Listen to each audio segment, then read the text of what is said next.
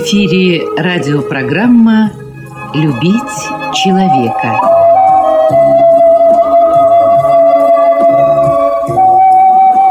У микрофона автор и ведущий радиопрограммы писатель Константин Антишин.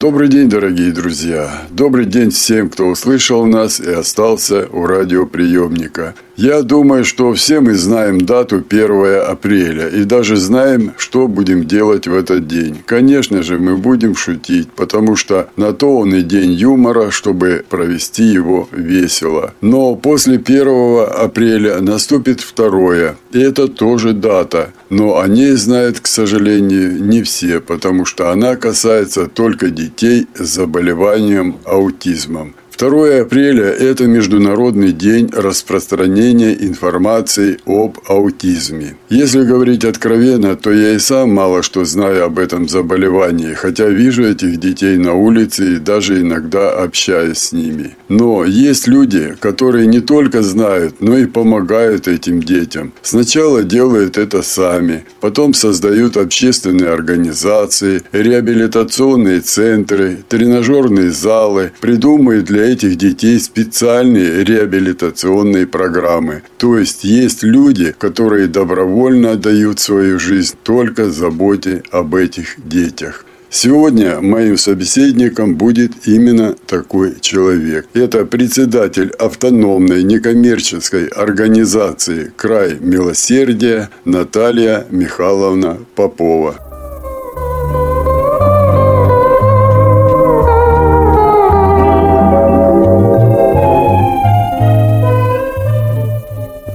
Можно будет Наташа, да? Угу. Мы с вами встречались в 2016 году, тогда вы еще в стадии становления, ваш э, центр был детский. Я помню, что какое-то здание вы получили разбитое, старое, там надо было в мусор, там все это, ремонт, все, ни денег, ничего, в общем, сложностей очень много было. Было тогда только огромное желание ваше. Сейчас я нахожусь, этот центр здесь, э, спасибо, вы показали и скалодром, и я увидел воочию, что детки вот с этими заболеваниями действительно вот ползают по этим стенам, поднимаются, тренер с ними. Я увидел медпункт хороший, я увидел игровую комнату, тренажеры, все, ну даже не верится, что за такой короткий срок все это сделали. Вот я смотрю, у вас детишки с аутизмом и болезнь Дауна. Я их редко вижу, ну на встречах, то есть плотную не общаюсь. Вот мне иногда кажется, что это не больные дети, а это просто какие-то другие дети. То есть они в каком-то в другом мире живут. Вот мы в одном мире живем, а они в каком-то другом. Вы что думаете об этом? Это разные миры или все-таки это заболевание? Конечно, эти дети имеют свои особенности развития. Поэтому их часто так и называют особые дети. Аутизм характеризуется тем, что при этом заболевании нарушена коммуникация ребенку трудно адаптироваться в, в той социальной среде, в которой он находится. И работа нашего центра направлена прежде всего на то, чтобы создать э, такие условия, чтобы ребенок смог адаптироваться к повседневной жизни и привить ему навыки коммуникации. То есть можно сказать, Наташа, что здесь нет высоких целей, а как вот э, ДЦП, инвалид-колясочник. Там задача поставлена не только дать ему возможность освоить учебную программу, но с прицелом еще на вуз, на какое-то получение профессии. Здесь немножко другое, что дай бог, чтобы этот ребенок адаптировался в той среде, в которой мы живем, да? Конечно, все зависит от э, степени, от выраженности, да, и от структуры дефекта ребенка. Поэтому для кого-то мы ставим уже цели и посложнее, и развиваем высшие психические функции, а с кем-то мы работаем, вот, работа только в самом начале. Есть такое выражение, если вы знаете одного человека с аутизмом, то вы знаете одного человека с аутизмом, потому что это э, заболевание заболевание настолько имеет э, разные грани и разную э, как степень выраженность, так и э, характер проявления, да, что... Это все индивидуально, Все да? очень индивидуально. Вы не можете много говорить, я понимаю, но, видимо, сложности э, есть работы с этими детьми. И вот поэтому как раз вот и стоит вопрос, я думаю, многие радиослушатели тоже думают, а зачем ей это надо? Mm-hmm. Вот насколько я знаю, да, у вас есть свои дети, по-моему, mm-hmm. трое, да? Да. Трое деток своих. А, ну, троих детей воспитывать маме, даже независимо от достатка, это очень сложно, потому что каждому ребенку надо индивидуально подходить, о каждом думать, тем более мама – угу. дети родные. И насколько я знаю, я вас спрашивал, сказали, у вас нет такого ребенка с таким заболеванием. Да. Вот зачем вам это надо было? Эти дети, конечно, пришли в мою жизнь случайно, и уже начав это дело, я, конечно, не могу от этого отказаться. То есть мне хочется больших результатов. Сама по натуре своей я перфекционистка такая, и довожу все до какого-то вот идеала. И, естественно, останавливаться на полпути не хочется. Ну, а началось все просто со знакомства с мамой, у которой есть особый ребенок. И когда я погрузилась в их мир, в их проблемы, они, конечно, меня тронули и не оставили равнодушной, потому что потребность заниматься благотворительной деятельностью у меня была всегда, еще с детства. И вот это все потихоньку, вот, ну, не знаю, видимо, неспроста меня Бог вывел на этот путь, что именно с этими детьми я занимаюсь сейчас. Ну, многие люди это не понимают, и мы это с вами видим и в интернете, и в общении с людьми. Я думаю, что ваши друзья не все понимают. Э, дело в том, что у вас очень хорошее образование. Вы могли сделать карьеру в коммерческом деле, и, угу. по-моему, вы занимались даже. Да. У вас все было нормально. Супруг, э, коммерсант, вы в коммерции были, детки у вас чудненькие, трое деток. Ну и, и занимались бы, как говорится, перед Господом Богом э, воспитание троих детей. Это уже подвиг, великий подвиг. Вот. А, ну, и вдруг этот человек, многим это непонятно. Честно сказать, я вот 30 лет занимаюсь э, инвалидами, и иногда тоже мне непонятно, ну, что заставляет людей идти туда. Ведь вы же всю жизнь отдаете этому. Ну, знаете, как говорят, э, что в жизни э, должно состояться две вещи, да, это нужно выйти замуж удачно. Ну, удачно не в плане там каких-то денег или материальной сферы, а именно удачно прожить жизнь с тем человеком, которого ты любишь. И второе – это профессия. Человек должен состояться в профессии. И когда я стала заниматься этим, я поняла, что вот теперь я счастлива.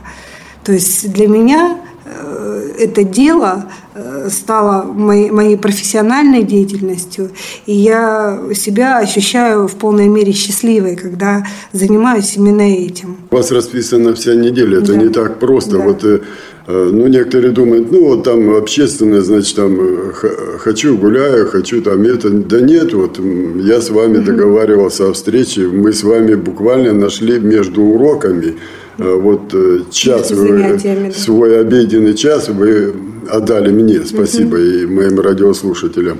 И дальше опять э, вы будете вести уроки. Угу. То есть вы что-то преподаете детям? Э, мы проводим занятия по сенсорной интеграции, по методу сенсорной интеграции у нас в центре. Благодаря нашим партнерам, Краснодарскому нефтеперерабатывающему заводу, которые помогли нам в приобретении оборудования, мы смогли оснастить наш зал, зал сенсорной интеграции.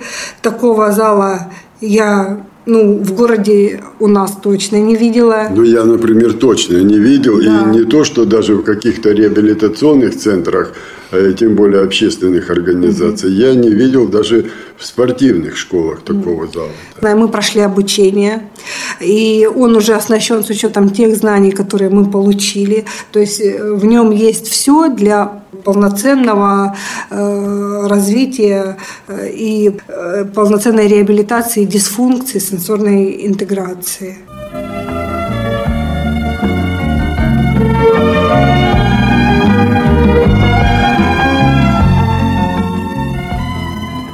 Наташа, ну, так случилось, что я уже очень много лет этим занимаюсь, то есть э, и общение с общественными организациями, с лидерами этих общественных организаций.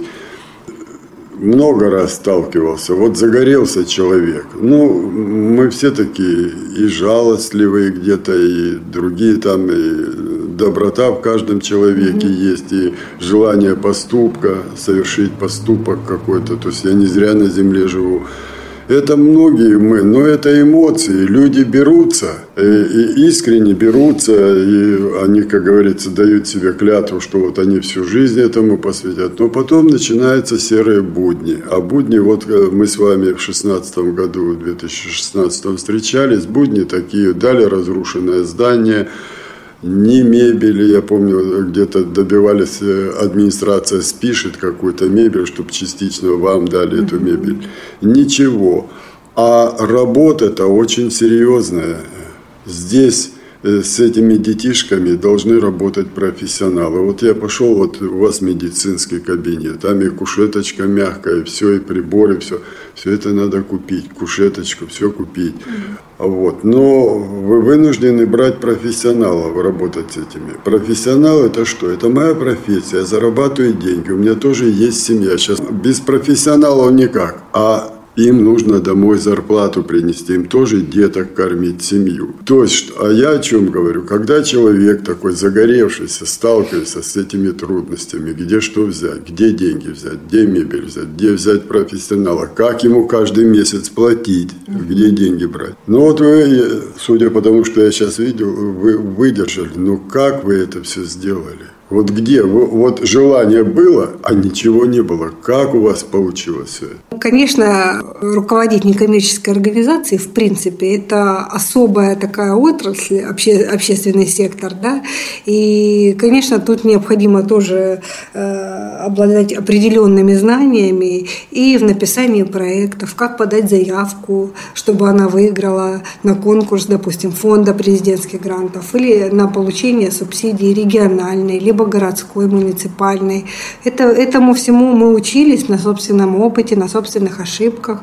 И э, мы являемся на сегодняшний день поставщиками социальных услуг. Мы первая организация в крае, которая вошла в этот реестр. Это с новым законом по НКО, да? Да, да. Э, мы учились э, тому, как привлекать средства. Конечно, я думала, что это намного проще. Я думала, что люди более отзывчивые на чужую проблему, да.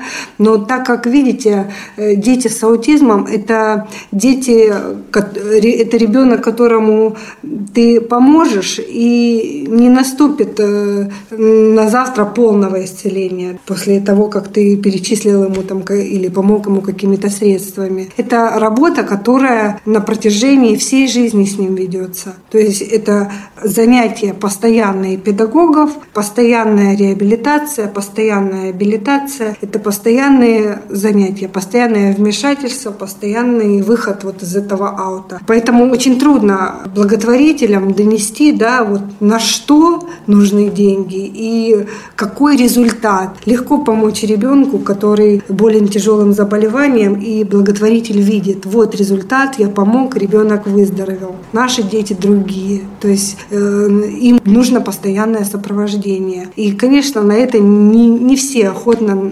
жертвуют. Вот в этом наши сложности и наши трудности в работе. То есть здесь можно сказать, я почему задаю этот вопрос, потому что я знаю очень много людей, хороших людей, хороших, и они хотели. Но когда они столкнулись с тем, что нужно ходить, оказывается, и к власти, нужно отслеживать какие-то проекты, какие-то гранты, а это тяжелая работа, эти гранты, э, их нужно правильно, грамотно оформить, это нужны специалисты. Вот когда они с этой рутиной столкнулись, угу. он замечательный человек. Ну, он бросал это все, и потом я встречался, они говорили, Константин, нет. Вот просто добрым это одно, а здесь похота. Здесь и вы прошли, вы, вы пошли, пошли, было трудно, но вы не сдались.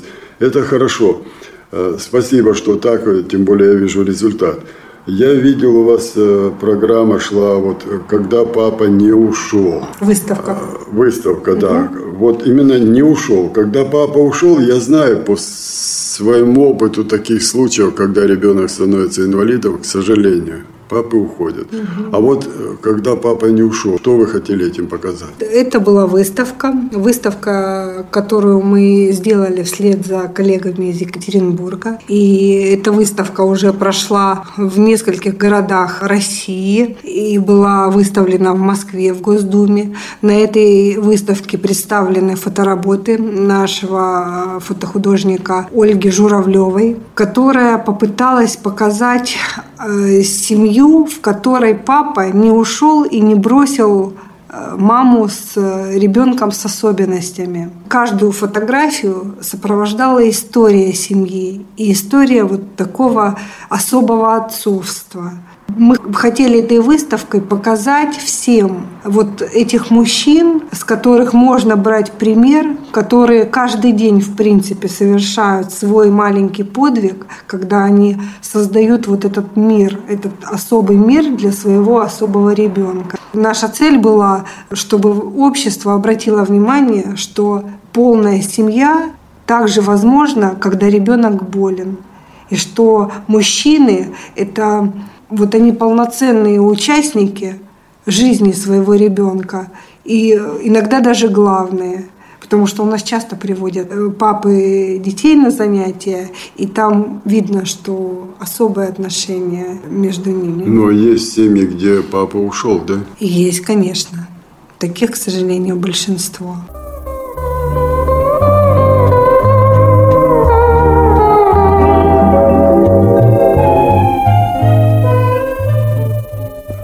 Очень аккуратно ведете э, в интернете свою деятельность. Э, к тому же вы там еще даете информацию, какие-то изменения. Эта информация для родителей очень важна. Для общества мы, вот я смотрю, я понимаю какую-то часть этой проблемы, читая то, что вы пишете и показываете в интернете. Э, дети на природе. Ну вот для меня, допустим, проблем нет. Я сел на автобус, не нужен мне свой транспорт. Я сел, выехал вышел в поле, пошел в лесочек, посидел там, погулял, и все хорошо. Но вывести детей – это же целая проблема.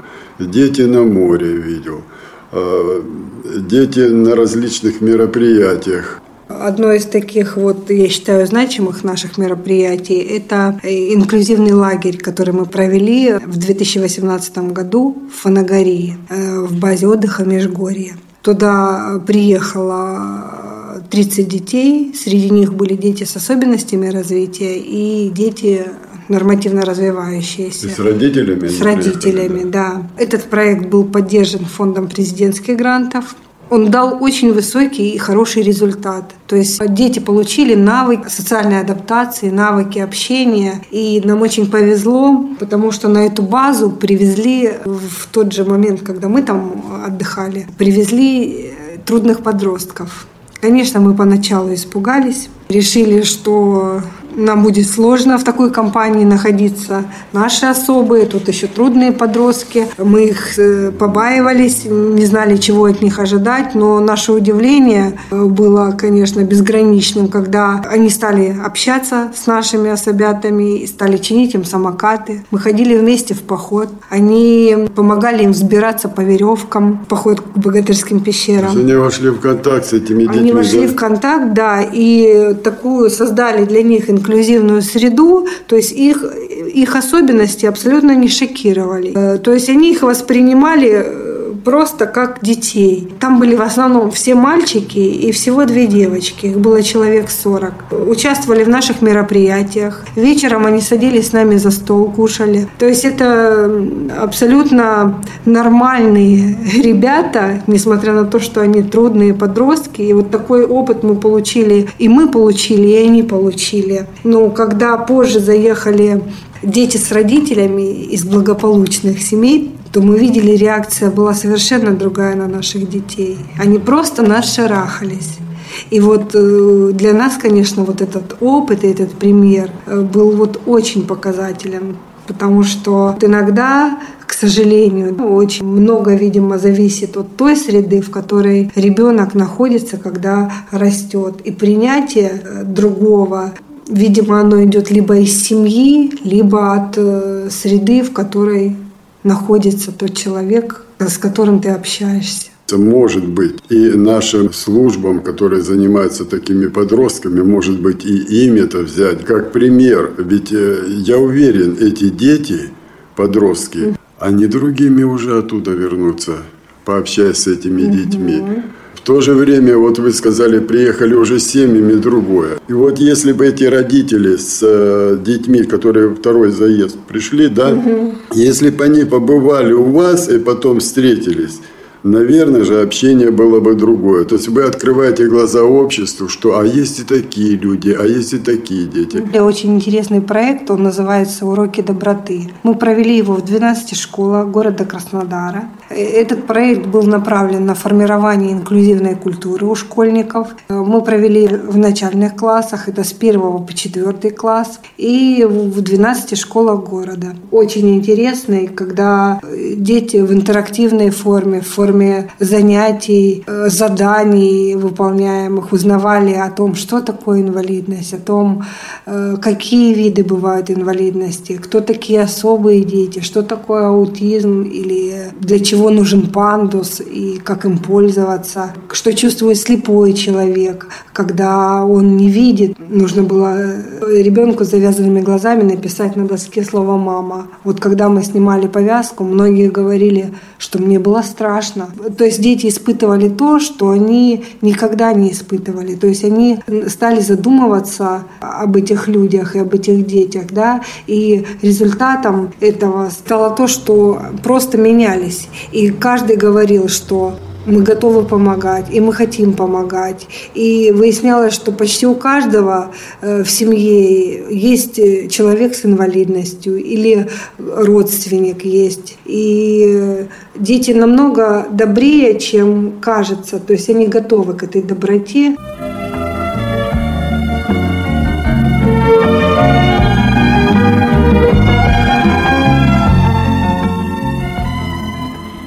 Наташа, ну, понимаете, вы загорелись, но вы одна же не можете ничего. Где вы берете людей, откуда вокруг вас эти люди появляются, и профессионалы, и просто помощники, волонтеры. Я знаю, что сейчас и с волонтерами вы работаете. Конечно, у нас есть уже команда, которая сложилась, команда нашей организации, это и специалисты, и родители детей. Мы работаем с волонтерскими организациями, нас поддерживает также общественная палата Краснодарского края. Плотно мы работаем с уполномоченной по правам человека Ковалевой Татьяной Елены Федоровны. Штаб у вас находится в городе Краснодаре, столица Кубани. Я знаю, что вы работаете по всему краю. Но все-таки очень много зависит от власти города, угу. от мэрии зависит. Вот тоже здание, вот дали, ну, мне не очень фасад нравится, старенькое здание, угу. наверное, будет реставрироваться. Скорее всего, это из фонда архитектуры. А внутри вы все это сделали. И э, тоже коммунальные платежи там и прочее, прочее. Очень много завязано на местной власти. Поэтому угу. как относится к вам город, городская власть, это очень важно.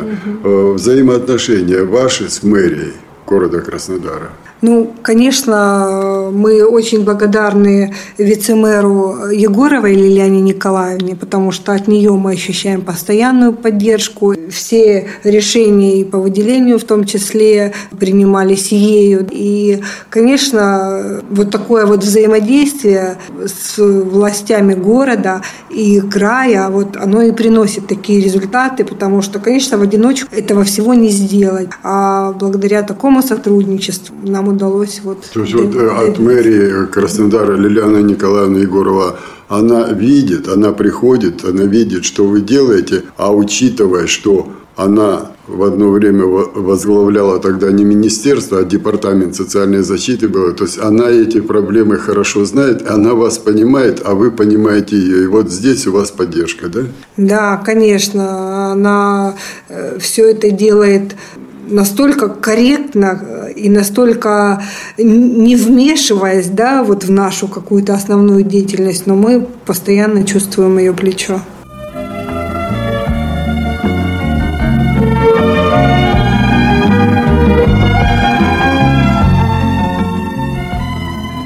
Вы член общественной палаты Краснодарского края. Вы высокообразованный человек, вы уже опытный в этом человек.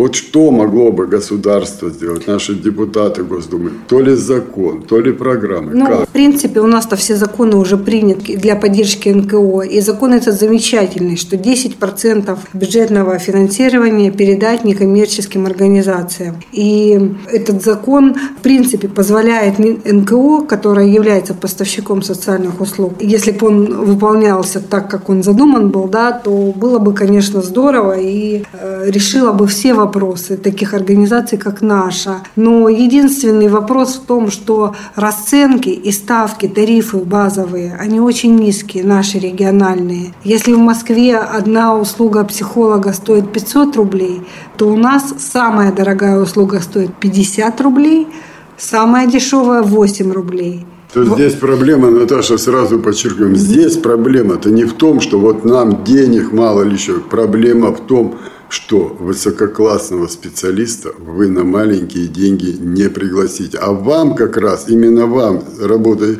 с этими детишками, именно высококлассный специалист нужен.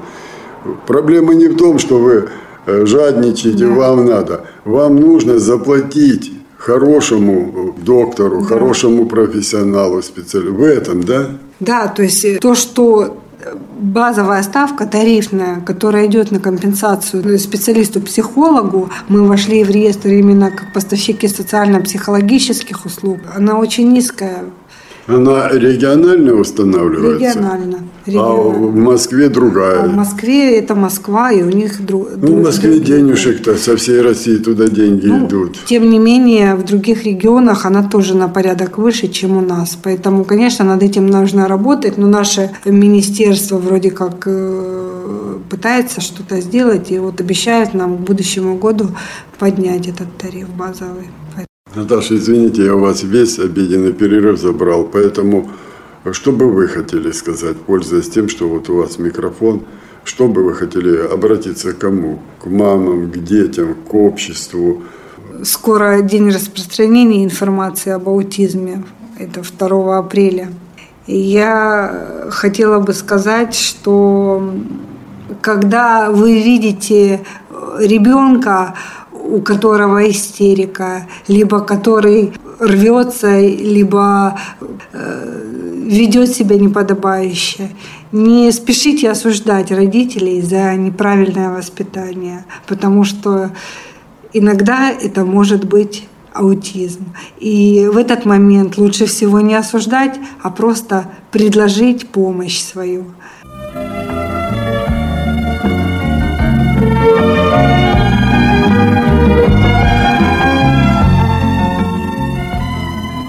Ну что ж, дорогие друзья, наше эфирное время заканчивается, и мне остается только напомнить вам, что сегодня моим собеседником была руководитель автономной некоммерческой организации «Край милосердия» Наталья Михайловна Попова.